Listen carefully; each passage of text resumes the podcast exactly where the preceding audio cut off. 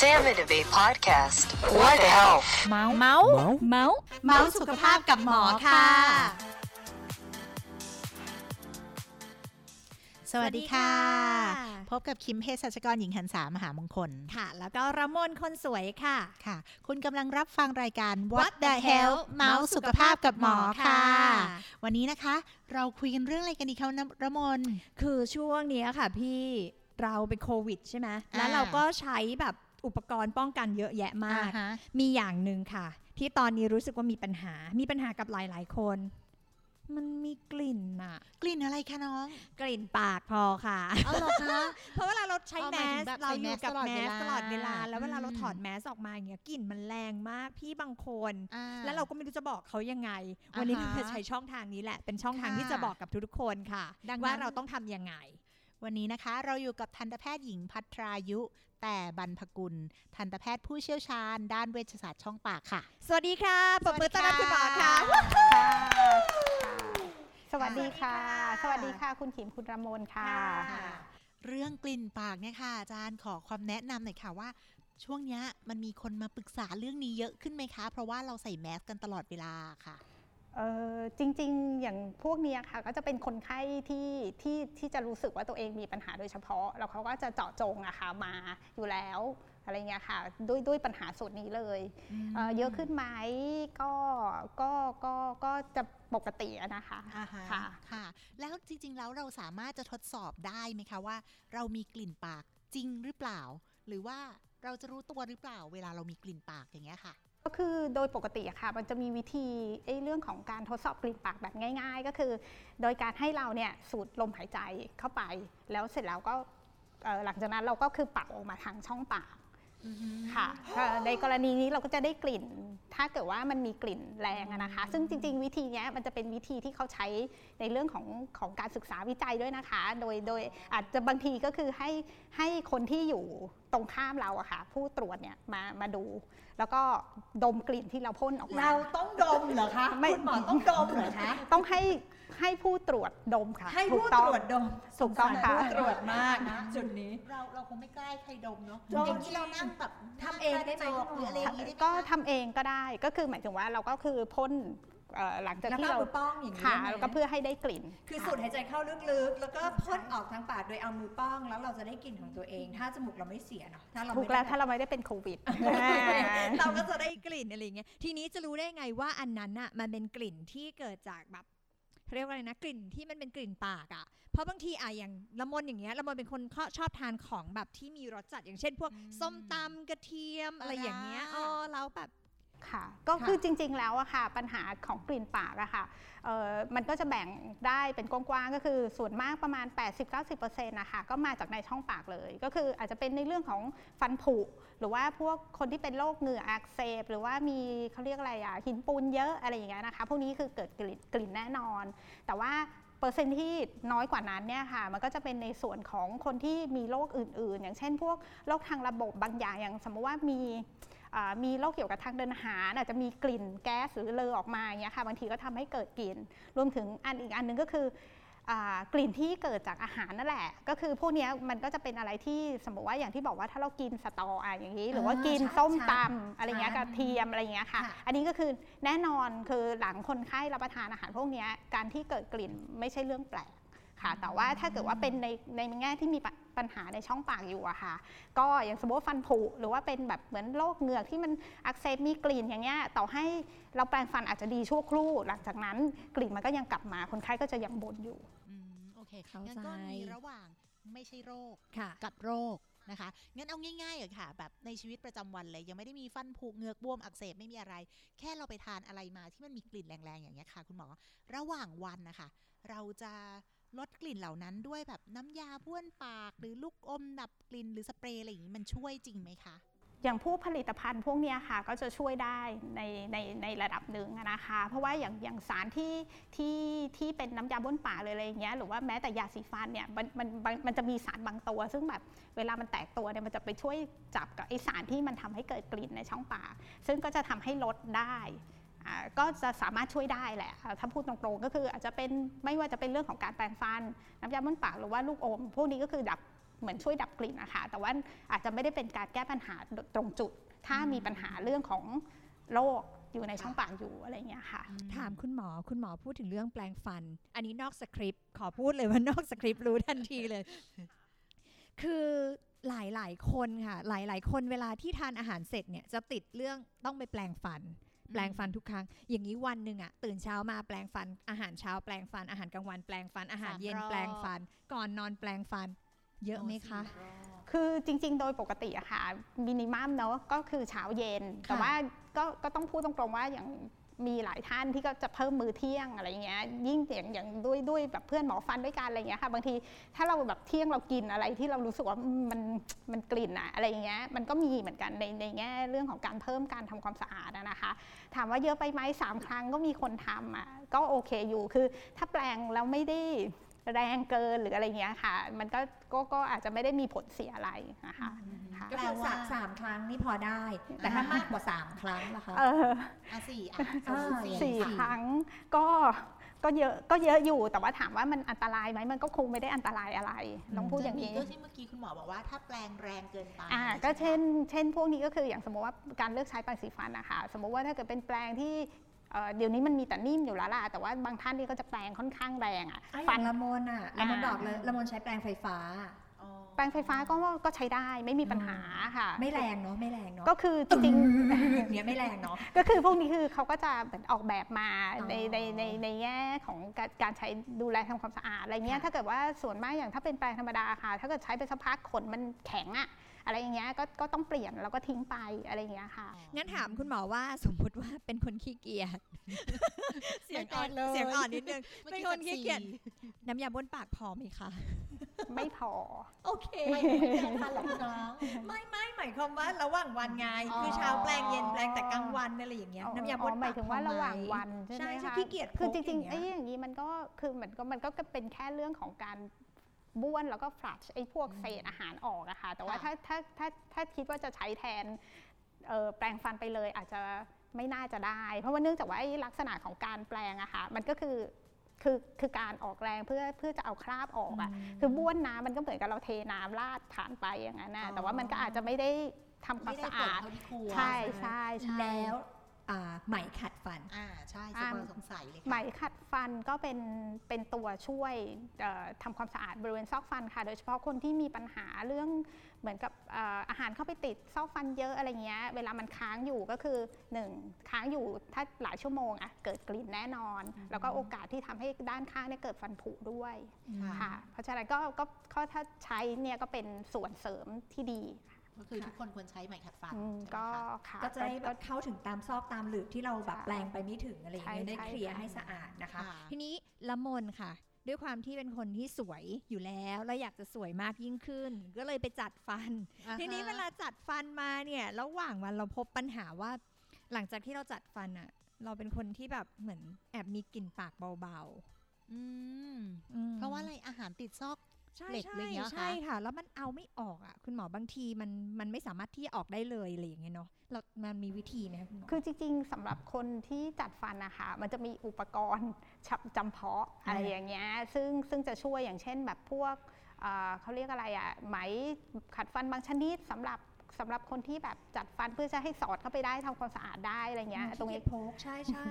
อันนี้ก็คือแบบเหมือนเป็นลวดอะแทงแดงแดงใช่ อันนี้ก็คือจัดฟันนี่ก็คือยิ่งลำบากลำบากมากขึ้นในการทำความสะอาดค่ะก็ต้องแบบมีออปชันเยอะหน่อยอะไรเงี้ยพวกนี้ก็จะช่วยลดอาหารที่แทรปอยู่ในในช่องปากได้ แล้วหมักฝรั่งล่ะคุณหมอ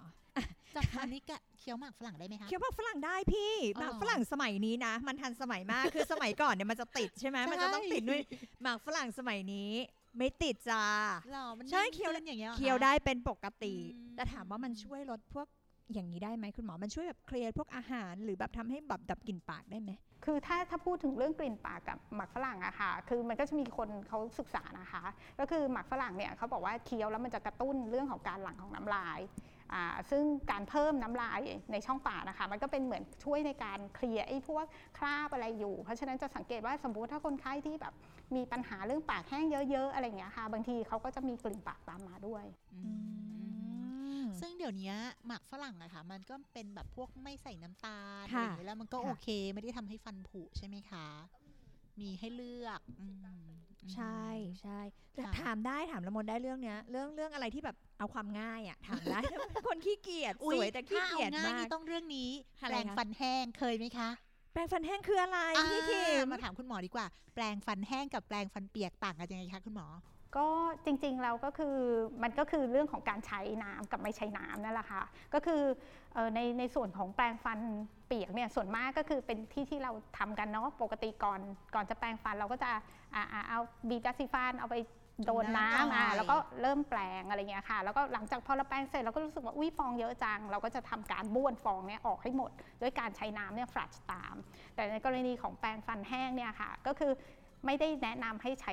น้ำบ้วนออกตาม ก็คือเหมือนกับว่าอะมียาสีฟันปุ๊บแปรงเลย นะคะแล้วก็หลังจากนั้นก็คือบ้วนฟองที่เหลือออกเลยให้มากที่สุดทีนี้ถามว่าความต่างกันก็คือว่าในในในกรณีที่เขาพูดถึงเรื่องการแปรงฟันแบบแห้งเนี่ยค่ะเนื่องจากว่าเขาคาดหวังว่าจะมีเขาเรียกฟลูออไรด์อะที่ผสมอยู่ในยาสีฟันนะคะมันยังจะได้อยู่ในช่องปากเป็นระยะเวลายาวอะ่ะเพื่อที่จะช่วยเรื่องของการลดฟันผุเอ่ออันนี้เขาก็เลยใช้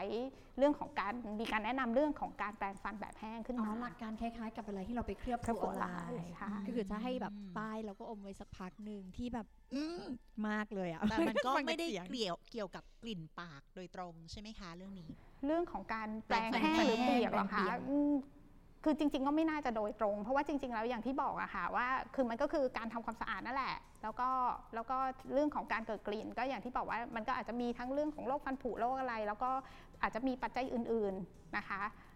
ซึ่งซึ่งหมายถึงว่าถ้าเราทำความสะอาดได้ดี เราแก้ปัญหาเรื่องของของปัญหาในช่องปากได้ดีอะค่ะ ไปแล้วอะคือคุณหมอดูแลอะไรแล้วเนี่ยไอ้เรื่องของกลิ่นปากก็น่าจะลดลง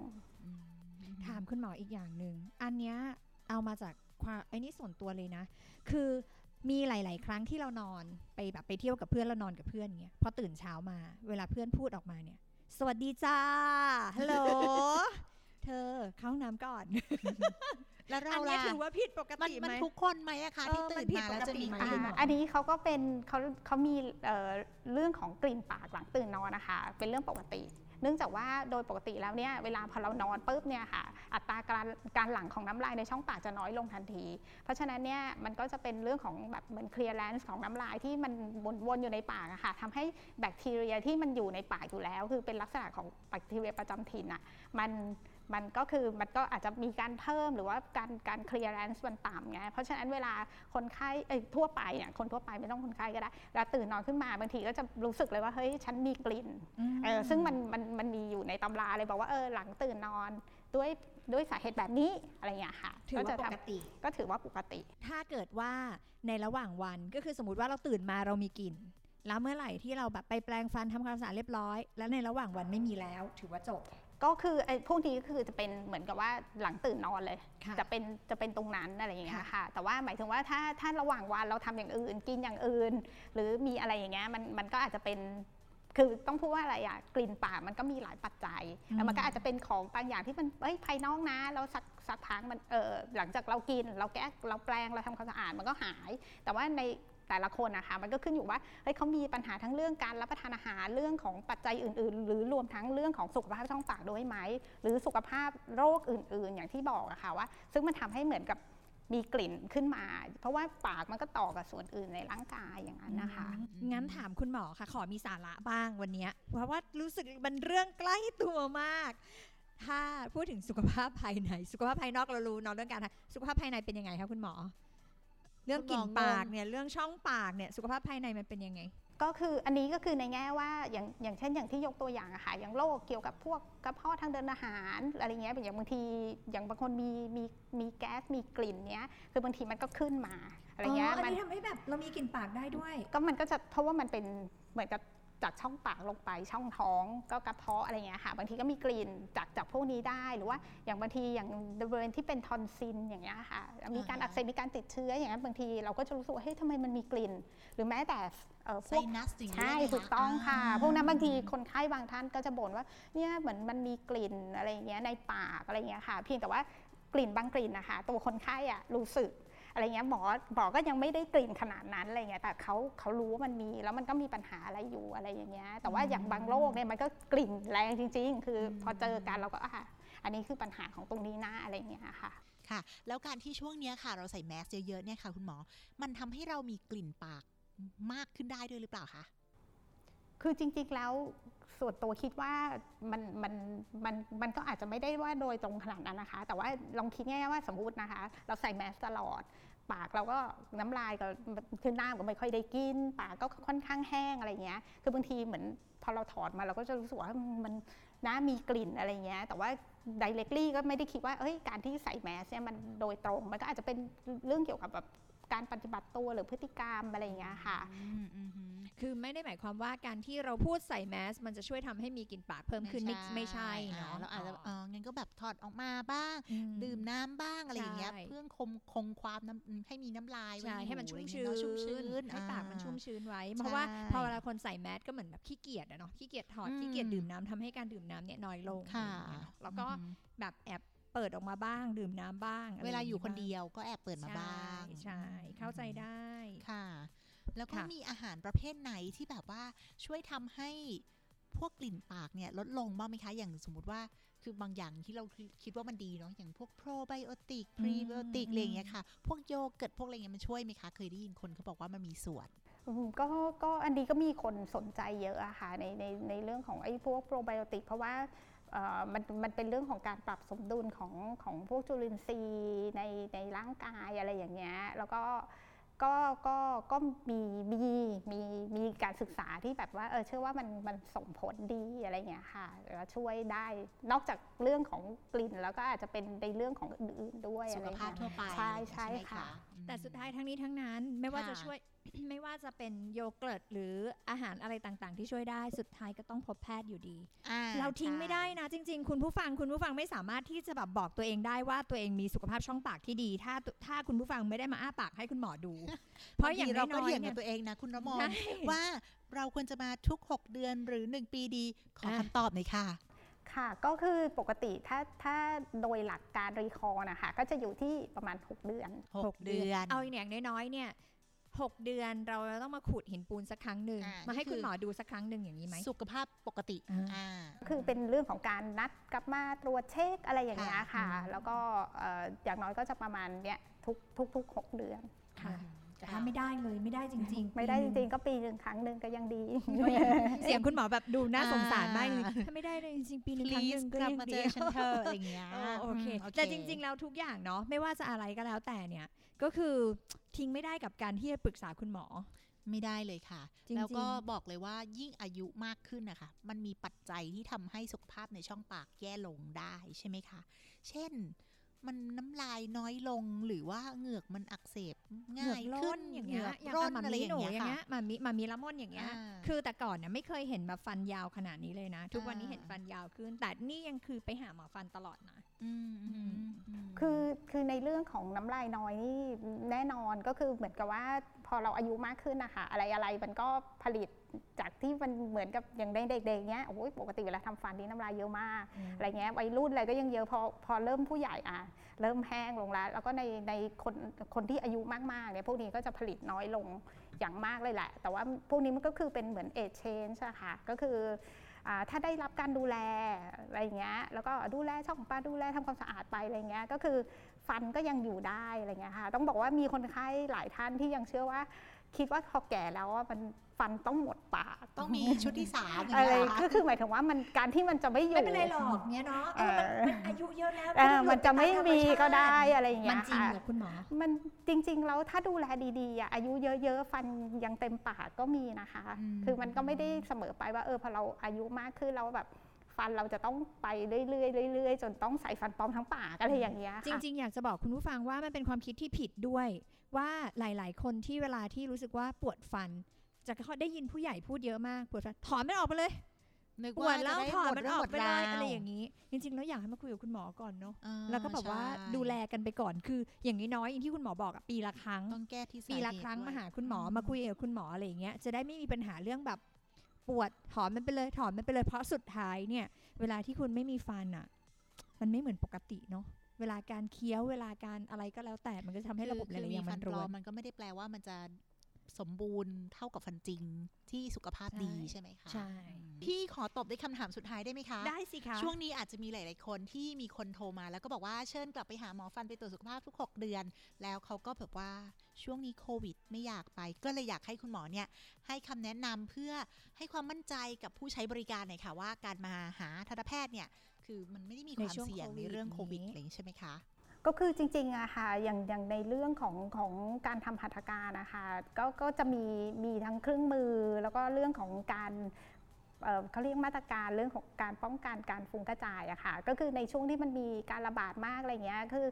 เราทางอย่างพวกทางการแพทย์เนี่ยค่ะเขาก็จะดูว่างานใดเหมาะสมงานงานใดรีบร้อนที่ที่จำเป็นจะต้องทำอะไรเงี้ยแต่ว่าออย่างที่บอกว่าเขาก็จะมีการปรับอะทั้งทั้งในเรื่องของการควบอย่างควบคุมเรื่องฟุ้งกระจายละออง หรือว่าเรื่องของการที่แบบเอ่อเขาเรียกอะไรอะคะในในการที่ไม่อยากให้เหมือนกับว่ามีการอย่างผู้ใช้บริการอาจจะมีแบบ เหมือนกับแอลกอฮอล์หรือว่ามีอะไรอย่างเงี้ยเพื่อเพื่อที่จะป้องกันเรื่องของการแบบเหมือนติดจากการสัมผัสแต่ว่าไอ้เรื่องของการเครื่องมือทั่วไปอะค่ะ สเตอร์ไลน์อะคือฆ่าไม่ต้องเชื้มีปัญหาเรีกอยู่แล้วใช่อืมเพราะว่าอย่าอย่ามันมันไม่ได้มีแค่เรื่องของเชื้อโควิดไงคะเอาง่ายๆว่าจริงๆโรคที่เป็นกลุ่มติดเชื้อเนี่ยอย่างทั้งเลือดทั้งอะไรเงี้ยเพราะฉะนั้นเครื่องมือของของทางทันตกรรมอะ มันมันต้องสเตอร์ไลน์อยู่แล้วอืมอืมค่ะใช่อันนี้มั่นใจไม่ต้องมาก worry เพราะแต่ละคนใช่แต่ละชุดที่เปิดมาใช่เยมันเป็นอะของมันใหม่ใหม่อืมอืมใหม่ออกมากเลยค่ะค่ะโอเคโหวันนี้ ถือว่าเราได้ความรู้มากๆ เพราะว่าเรื่องนี้เป็นเรื่องสำคัญคุณหมออยากจะบอก มันเป็นบุคลิกเราอะใช่มันเป็นมันเป็นบุคลิกอะบุคลิกอืมถ้าเกิดว่านอกจากละสมมตินะ เป็นผู้หญิงที่สวยมากๆเหมือนละมนอย่างเงี้ย คือสวยมากอะแต่พออะพูดปากออกมามาปุ๊บแล้วแบบคนเงี้ยหนีอะก็จบเนาะใช่เราก็จบเลย แต่ถ้าเกิดว่าเราสวยตั้งแต่ภายในยันภายนอกอะคือแบบหน้าตาก็สวยพูดออกมากลิ่นก็หอมเงี้ยเราก็โอเค ใช่ไหมใช่คะค่ะโอเค คุณมันผู้เป็นฟัเรื่องงของความมั่นใจในตัวเองด้วย ใช่ค่ะค่ะ วันนี้นะคะเราก็ได้สาระและก็ความรู้มากเลยเกี่ยวกับเรื่องของกลิ่นปาก แล้วก็ได้วิธีในการดูแลด้วยอย่างน้อยๆ6เดือนนะคะ แล้วก็ 1 ปี ถ้าเกิดไม่ได้เลยจริง ๆ ค่ะค่ะ ก็ต้องขอขอบพระคุณนะคะ ทันตแพทย์หญิงพัทรายุ แต่บรรพกุลอย่างยิ่งเลยค่ะขอบขอบพระคุณค่ะขอบคุณค่ะ